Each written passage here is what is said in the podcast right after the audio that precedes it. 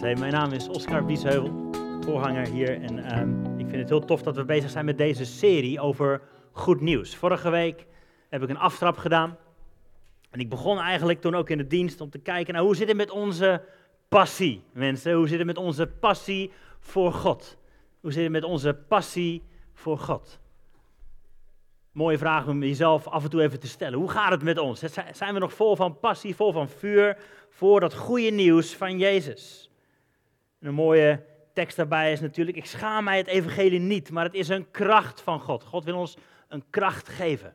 Het goede nieuws is de kracht van God om ons te redden. Hoe zit het met onze passie? Zijn we er nog vol vuur voor?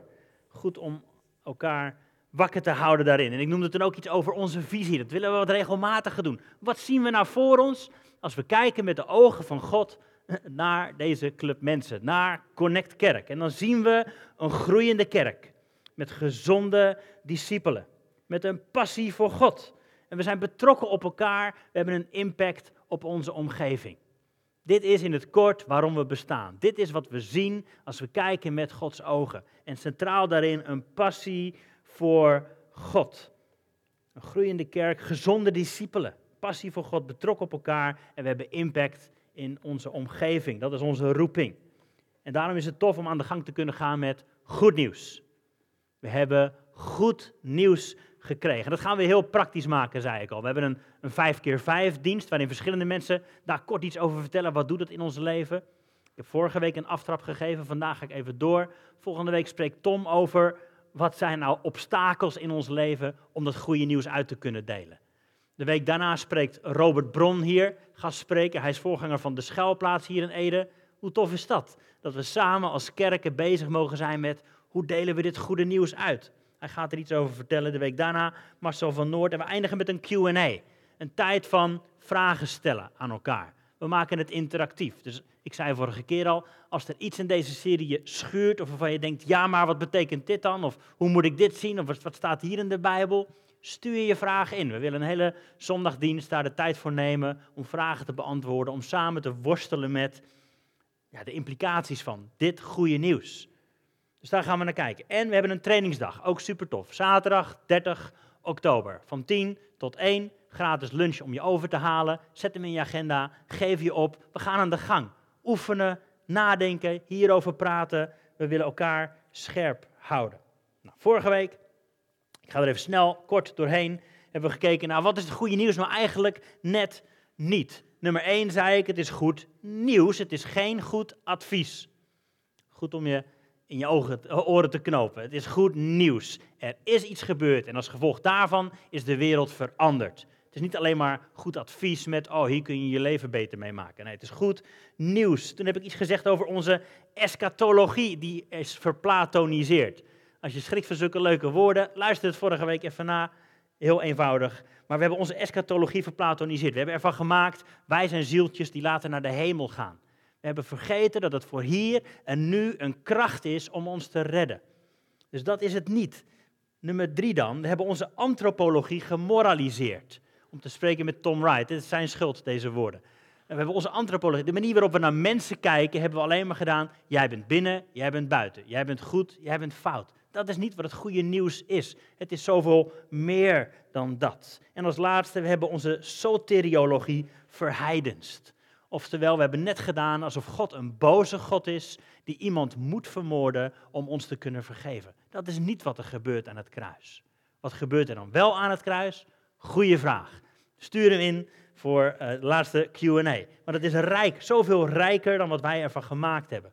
Dus het is een, een, hoe noem ik dat? We als Westerse kerk, noem ik het dan maar eventjes, hebben het goede nieuws verpakt als slecht nieuws. En dat is lastig, want we hebben wel een opdracht, een roeping om de wereld in te gaan met dit goede nieuws. En een van mijn favoriete quotes is dan ook van Franciscus van Assisi. Ik verkondig het goede nieuws desnoods met woorden. Het enige probleem is dat het nergens bekend is dat die beste man dit gezegd heeft. Maar het is wel een fantastisch excuus, vind je niet? is een heel mooi excuus om maar vooral niks te hoeven te vertellen of te zeggen. Het is helemaal geen quote van hem. Ik weet niet wie het wel verzonnen heeft. En natuurlijk zit er iets moois in dat je moet leven wat je gelooft, maar we hebben ook de opdracht om het te vertellen. Om erop uit te gaan en het nieuws te delen. Ik noemde vorige week al als tip de boeken van Tom Wright, hè, Surprised by Hope of The Day the Revolution Began, over wat gebeurt er nou precies aan het kruis? Wat is onze hoop dan? Vandaag heb ik een ander boek als tip voor je. Ik heb hem meegenomen, Reunion. Ik ga hem zo ook gebruiken in mijn punten van Braxy Cavey. Ik ga hem gebruiken om te kijken naar het goede nieuws in 1, 3 en 30 woorden. Het goede nieuws in 1, 3 en 30 woorden. Ik heb eventjes overleg met hem. Ik mag het gebruiken. Ik heb het natuurlijk vertaald vanuit het Engels naar het Nederlands. Maar meteen maar even een disclaimer. Want als we woorden proberen te geven aan wie God nou eigenlijk is, dan moeten we tegen elkaar zeggen: woorden schieten uiteindelijk tekort. Er is altijd zoveel meer te zeggen. Het is zoveel mooier dan dat wij onder woorden kunnen brengen. Maar toch is het tof om elkaar te stimuleren, te helpen. Hoe gaan we dit dan wel onder woorden brengen? Dit is dus ook niet het laatste woord wat er over het goede nieuws te zeggen is. Als jouw definitie afwijkt, uh, dan is er nog steeds hoop voor je, gelukkig.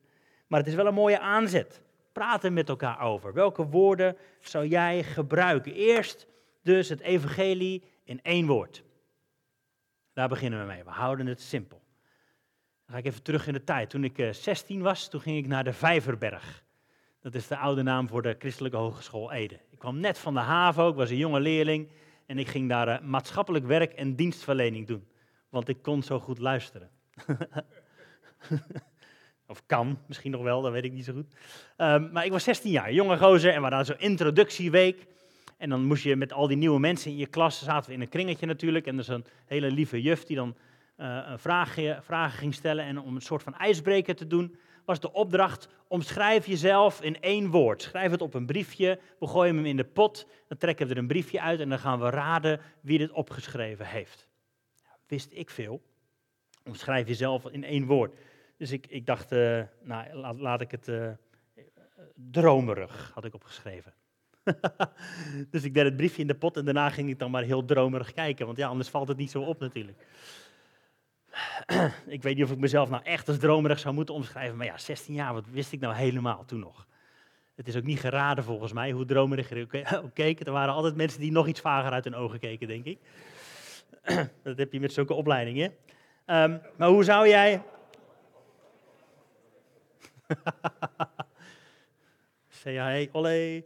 Um, hoe zou jij het evangelie in één woord omschrijven? Wat is nou het goede nieuws voor jou? Roep eens wat uit de zaal, mensen. In één woord. Genade. Mooi. Sorry? Vrijheid. Metamorfose. Redding. Nieuw leven. Liefde. Fantastisch. Schitterende woorden. Allemaal waar. En uiteindelijk, en volgens mij hoor ik hem dit ook al voorbij komen, voor mij zou ik het vandaag willen samenvatten. Alles komt onder deze naam boven alle namen. Het evangelie in één woord is voor mij Jezus. We hebben het niet over het evangelie gehad als we het niet over Jezus hebben gehad. Liefde komt door Jezus. Genade door het werk van Jezus. Metamorfose komt door Jezus. Alles, alles, alles komt samen in die ene naam boven alle namen. Jezus. Als je één ding onthoudt van vandaag, dan wil ik vragen of je deze naam dieper en dieper en dieper in je hart laat zakken. De naam van Jezus. Hij is goed nieuws. Hij is goed nieuws. Ook voor de mensen om je heen. Ook voor de buurman die niet gelooft. Ook voor de mensen die al jaren geleden afscheid hebben genomen van de kerk. Met hele goede redenen soms. Hij is nog steeds goed nieuws. Ik heb je vorige week gevraagd, ik weet niet of je zo gehoorzaam bent geweest, om te gaan beginnen met het evangelie van Marcus. Wie heeft hem uit? Bijna allemaal, dankjewel. Het evangelie van Jezus Christus, de Zoon van God. Dat is Marcus 1, vers 1. En eigenlijk kun je dus zeggen, het evangelie van Jezus is dat hele boek. En het is een heerlijk boek om te lezen, want het begint, hij gaat er vol in. Hij gaat niet traag erin, rustige voorzetjes zetten. Nou, hij gaat meteen, knalt hij erin met genezingen, met bevrijdingen, met herstel, met preken, met uitzenden. Hij gaat er vol in. Jezus is begonnen om het koninkrijk van God te brengen. Alles komt samen in de naam van Jezus. Johannes 5, vers 39 zegt Jezus dit. Hè? Jullie onderzoeken de Bijbel, jullie lezen de Bijbel, want daarin denk je eeuwig leven te vinden. Maar ze wijzen naar mij. Ze getuigen van mij. Vorige week noemde ik een podcast, deze week weer eentje van uh, uh, The Bible Project. Misschien wel bekend. Aanrader. Aanrader. Afgelopen week hadden ze een nieuwe uh, aflevering. Who is the Bible about? Over wie gaat de Bijbel nou eigenlijk? Zij zeggen de hele Bijbel is, is one unified story that leads us to Jesus. Het is één verhaal dat ons brengt uiteindelijk bij Jezus. Als de Bijbel je niet bij Jezus brengt, dan lees je hem verkeerd. Uiteindelijk moet hij ons naar Jezus brengen. Deze dan, Lucas 24. Jezus is opgestaan uit de dood. De Emmausgangers waren verdrietig, dachten dat hij was gestorven en niet meer was opgestaan. Maar dan komt Jezus ze tegen en hij verklaarde hun alles wat er in de Bijbel over hem geschreven stond. En hij begon bij Mozes en de profeten. Alles in de Bijbel wijst op Jezus. Alles van al het goede van God vloeit vanuit Jezus. Liefde, genade, herstel, bevrijding, redding komt allemaal door Jezus. Misschien is dat ook wel een hele mooie manier om te kijken naar waarom geloof je in God. Sommigen van ons beginnen met te zeggen omdat het in de Bijbel staat. Dat is een moeilijk verhaal om vol te houden soms. In overleg of in een gesprek met andere mensen. Ik zou willen zeggen, lees de Bijbel omdat je in Jezus gelooft. Geloof in God omdat je in Jezus gelooft. Hij is de rots waarop je mag bouwen. Niet ons verstand, niet alle goede redenen die we hebben. Jezus. Hij kan die druk wel aan. Hij kan in het centrum staan. Hij mag de rots zijn waarop we onze overtuigingen kunnen bouwen. Zonder Jezus is het leeg. Is liefde een leeg woord. Zonder Jezus is genade oppervlakkig en goedkoop. De naam van Jezus. Het goede nieuws in één woord is, en dan zeggen we allemaal samen, Jezus. Amen. Amen. Het evangelie in drie woorden. 2 Korinthe 4, vers 5 staat in het kort: Wij verkondigen dat Jezus de Heer is. Het is een van de vroegste geloofsovertuigingen van de apostelen, van de discipelen. Jezus is Heer. Het goede nieuws in drie woorden. Jezus is Heer. Romeinen 10, een hele bekende. Als uw mond beleidt dat Jezus Heer is en uw hart gelooft dat God hem uit de dood heeft opgewekt, dan zult u worden gered. Binnenkort weer kerst, hè? Lucas 2. De engel zei tegen hem, wees niet bang, want ik kom jullie goed nieuws brengen. Er is grote vreugde voor het hele volk, want vandaag is in de stad van David jullie redder geboren. Hij is de Messias, hij is de Heer. Jezus is Heer. Een ander schitterend vers Filippenzen 2. Daarom heeft God hem hoog verheven. Wat zongen het net? Hem de naam gegeven boven elke naam. Opdat in de naam van Jezus elke knie zich zal buigen. In de hemel, op aarde, onder de aarde. Elke tong zal beleiden. Jezus Christus is Heer. Tot eer van God de Vader. Jezus is Heer. En dat is goed nieuws. Dat is goed nieuws. Waarom? Goeie vraag. Goeie vraag. Waarom is het goed nieuws dat Jezus Heer is? Als we zeggen Jezus is Heer, zeggen we daarmee ook een heleboel. Dat Caesar of de wereld niet Heer is. Dat de politiek uiteindelijk niet Heer is. Dat ik niet Heer ben over mijn leven. Dat geld niet langer heerst. Dat de dood niet langer heerst. Dat zonde niet langer heerst. Dat verdriet of haat of wanhoop niet langer heerst. Jezus is Heer. En dat is goed nieuws. Hiermee zeggen we ook, Jezus is God. zeker in, het, in de tijd van Jezus zelf was dat een, een revolutionair idee natuurlijk. Al eeuwenlang klinkt in Israël en ook vandaag nog het Shema. Hoor, o Israël, de Heer onze God, de Heer is één. En toch maken zijn vroege volgelingen al duidelijk, Jezus is Heer. Hij is God. Hij is God. Drie-enig God. Johannes in zijn evangelie is er heel duidelijk over. En niemand heeft ooit God gezien, maar in Jezus is hij bekendgemaakt. Jezus laat zien wie God eigenlijk echt is. Brian Zand, ik heb hem al eens eerder gequote, die zegt het heel mooi. God is net zoals Jezus. Hij was altijd al zoals Jezus. Er is nooit een tijd geweest dat God niet zoals Jezus was. Dat wisten we niet altijd, maar nu weten we het wel. Dit is goed nieuws. Jezus is Heer. Ik denk dat we in deze tijd, in het Westen, ik noemde het al, dat we heel erg gefocust zijn op Hij is redder. Hij wil ons redden.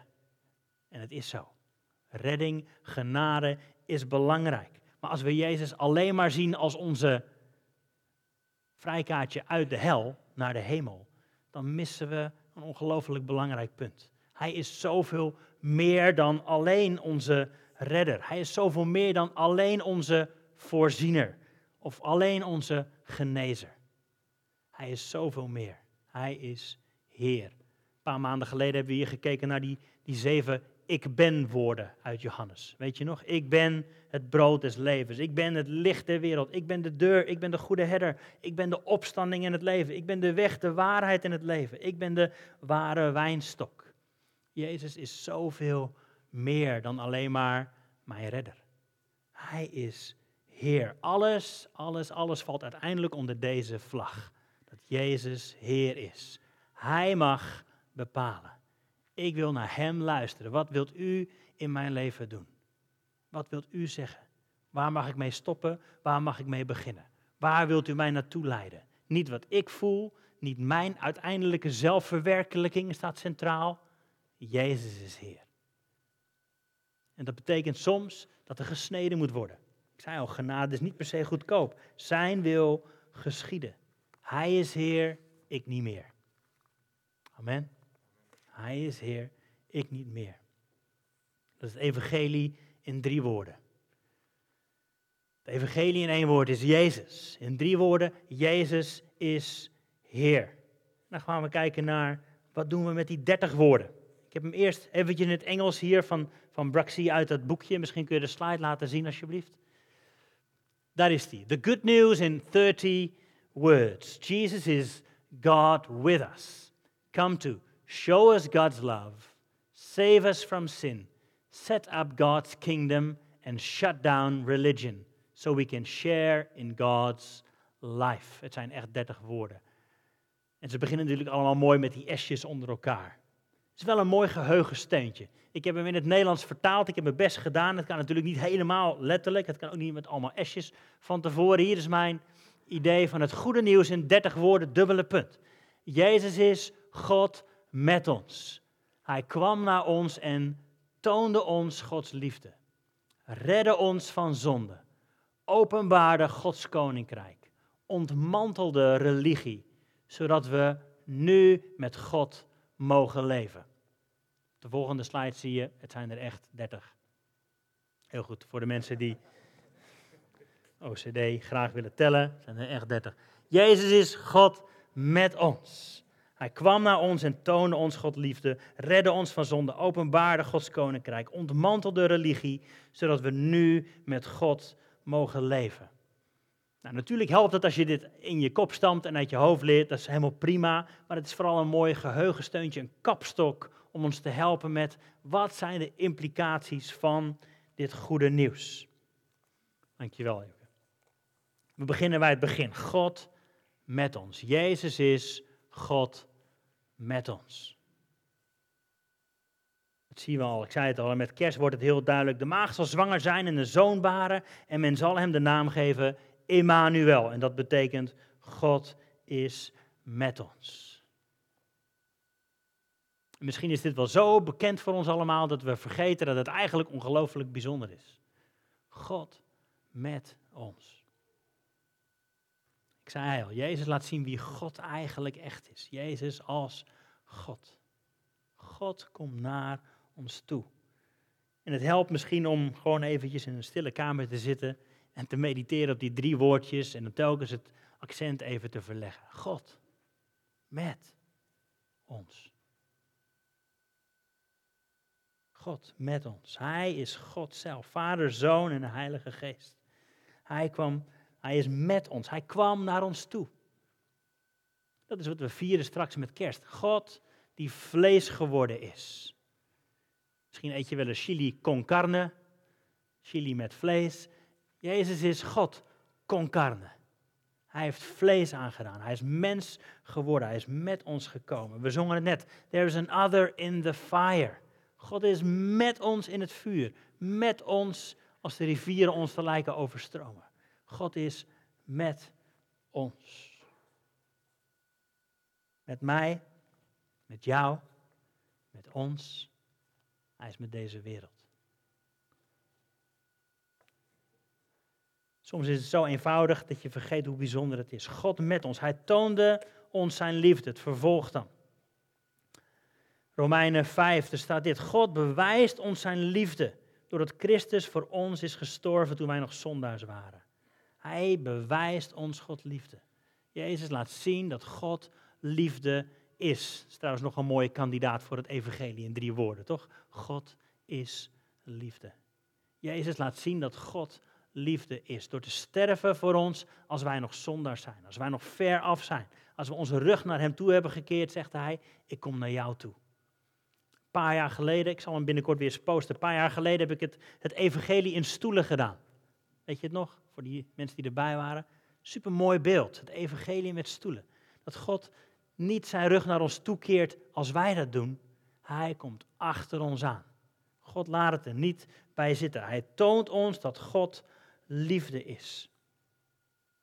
En ik denk dat dit een valkuil is. Dat we zijn gaan denken dat God is liefde en God is heilig. En dat hebben we dan als het ware tegenover elkaar gezet. En ik geloof dat dat een leugen is die we uit ons denken mogen bannen. God is liefde. En binnen liefde valt heiligheid, genade, eenheid, herstel. Misschien ook wel toren of een verterend vuur. Maar het is allemaal deel van God is liefde. Net als een diamant heel veel vlakjes heeft, heeft liefde ook heel veel vlakjes. Het is niet alleen maar, kom maar, het maakt allemaal niet zo uit. Nee, God wil veel meer voor jou en mij dan dat. Maar God is liefde. God laat, of Jezus laat zien dat God liefde is. Hij toonde ons Gods liefde. Volgende dan, hij redde ons van zonde. Romeinen 6 noemt Paulus ons, we waren slaven van zonde. Zongen we ook net. Ik ben niet langer een slaaf van zonde, maar dat waren we. Misschien herkennen we ons niet zozeer in het beeld van slavernij, net zoals de Israëlieten slaaf waren in Egypte. Maar dat is wel wat eh, zonde in ons leven wil doen: ons slaaf maken. Maar Jezus redde ons van zonde. Romeinen 8 lees ik voor. Er is geen veroordeling voor hen die in Christus Jezus zijn, die niet naar het vlees wandelen, maar naar de geest. Want de wet van de geest van het leven in Christus heeft mij vrijgemaakt van de wet van de zonde en dood.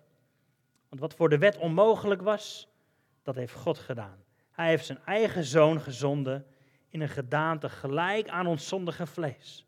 En dat omwille van de zonde. En hij heeft de zonde veroordeeld in het vlees. Hij heeft niet jou en mij veroordeeld.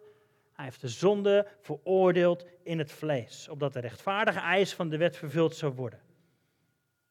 Die niet naar het vlees wandelen, maar naar de geest. We zingen vaak: Dood, waar is je macht? Waar is je prikkel gebleven? Jezus leeft en ik zal leven.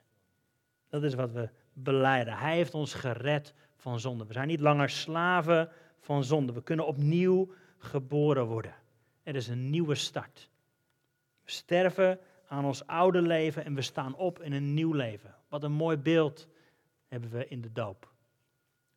Denk erover na. Ben je al gedoopt? Ben je gestorven aan je oude leven? Ben je opgestaan in een nieuw leven waarin je niet langer slaaf bent van zonde? Laat je dopen.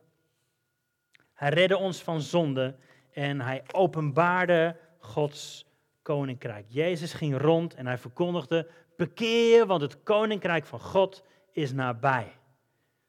En dit is een belangrijke. Jezus redt niet alleen ons van iets, niet alleen van zonde, hij redt ons voor het koninkrijk.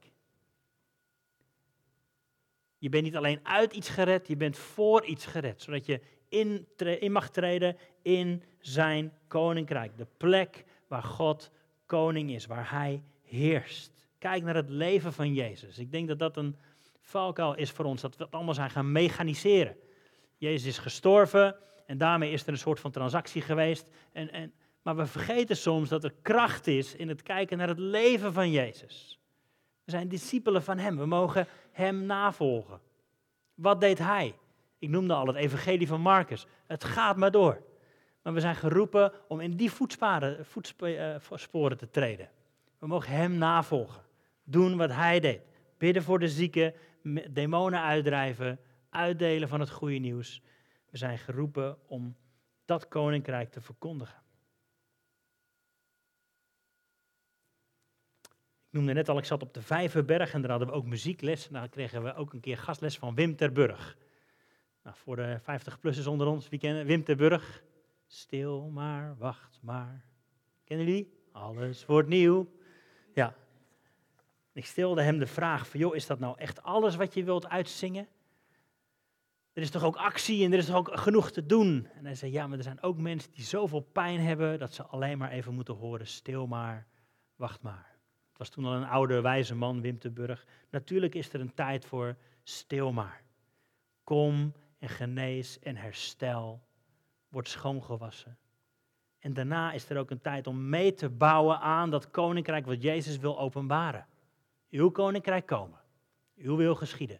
Zoals in de hemel, zo ook hier op aarde. We mogen aan de gang met dat koninkrijk. Niet wachten tot we ooit naar een hemels koninkrijk gaan, maar we mogen aan de gang hier en nu. Een plek waar liefde heerst, waar iedereen gelijk is, waar mensen samen delen, een familie, een gezin waar we erbij horen en waar we mensen voor uitnodigen. Dat is het koninkrijk in het kort waar God ons mee, aan mee wil laten bouwen. Dat is wat we voor ogen zien ook hier in de gemeente. Hij openbaarde Gods koninkrijk en dan deze. Hij ontmantelde religie. Jezus ontmantelde religie. Je zou voor de gein de evangelie moeten lezen met die bril op hoe Jezus kijkt naar de tempel. Hoe hij zichzelf eigenlijk in plaats van die tempel in de, uh, plaatst.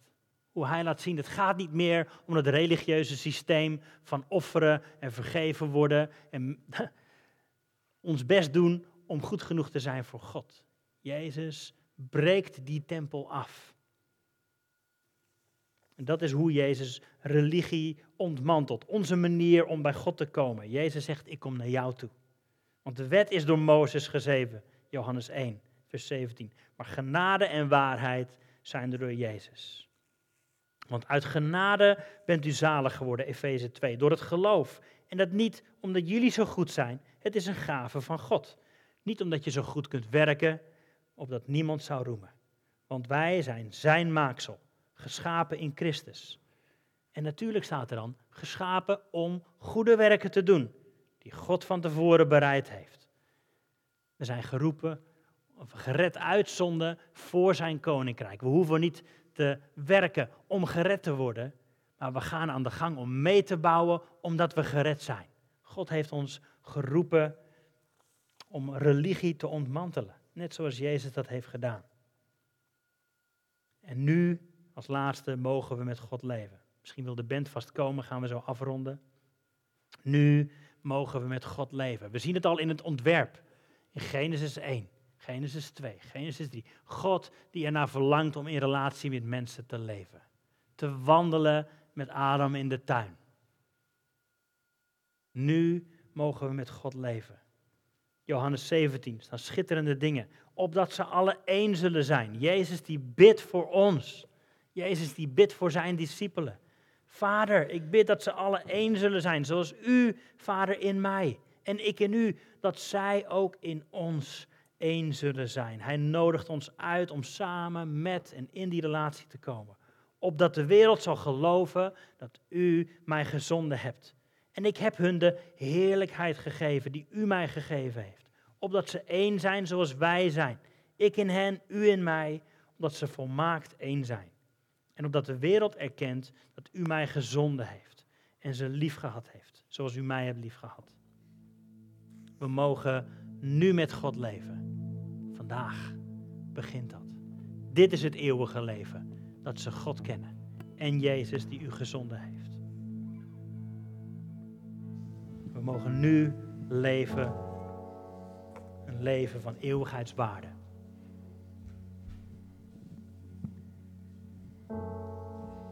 Misschien kunnen we gaan staan gaan we dit afsluiten. Ik zei al, ik bid en hoop dat jij en ik opnieuw een passie ervaren voor dit goede nieuws. Ik ga wel even hier staan, anders kan niemand mij zien. Zo lang ben ik niet natuurlijk. dat jij en ik opnieuw een passie ervaren voor dit goede nieuws. Ik heb het wel eens eerder verteld. Toen ik uit eten was met een groep mannen, toen had ik de lekkerste maaltijd besteld. Iedereen had wel oké eten, maar ik had het lekkerste eten. Ik had de lekkerste curry besteld. En de volgende keer dat we uit eten gingen, had ik iedereen ervan overtuigd om ook die curry te nemen. Dat is het goede nieuws. Ik heb geproefd van iets wat fantastisch is. Moet je ook proeven. Die passie. Ik bid dat je die passie gaat ontwikkelen. Ik bid dat ik die passie ga ontwikkelen. Ik heb iets fantastisch. Moet je ook proeven. Misschien kunnen we nog één keer die slide laten zien. Het evangelie in 30 woorden. We dit samen lezen? Jezus is God met ons. Hij kwam naar ons en toonde ons Gods liefde. Redde ons van zonde. Openbaarde Gods koninkrijk. Ontmantelde religie, zodat wij nu met God mogen leven. Je ziet dat ik heel cheeky daar het woordje troon van heb gemaakt. Dat, dat is waar ik mee wil afsluiten. Wil je Jezus opnieuw op de troon van je hart zetten? Wil je Hem opnieuw uitnodigen? Wil je vragen om je ogen te sluiten, je handen op te heffen? Dan bidden we dit samen. En misschien is dat voor jou vandaag voor de eerste keer. Jezus, wilt u een plek op de troon van mijn leven innemen? Ik wil je vragen om dit eenvoudig met mij na te bidden. Is dat oké? Zullen we dat allemaal tegelijk hardop doen? Heer Jezus, dank u wel dat u van mij houdt. Dat u goed nieuws bent. Dat u mij heeft gered van zonde. En dat ik nu altijd met u mag leven. Ik wil u vragen om op de troon van mijn hart te komen. Ik wil beleiden met mijn mond. U bent mijn Heer. Ik ben van u. Ik wil u volgen. Ik wil u gehoorzamen. Ik wil u beter leren kennen. En ik wil u bekendmaken. Wilt u mij helpen en leiden? In Jezus' naam. Amen. Amen. En misschien was vandaag wel de eerste keer dat je zoiets gebeden hebt. We willen je vragen, kom straks naar voren. Er zijn mensen die met je door willen praten, voor jou willen bidden. Als je in het leven verder gaat, een leven met Jezus, een leven van goed nieuws.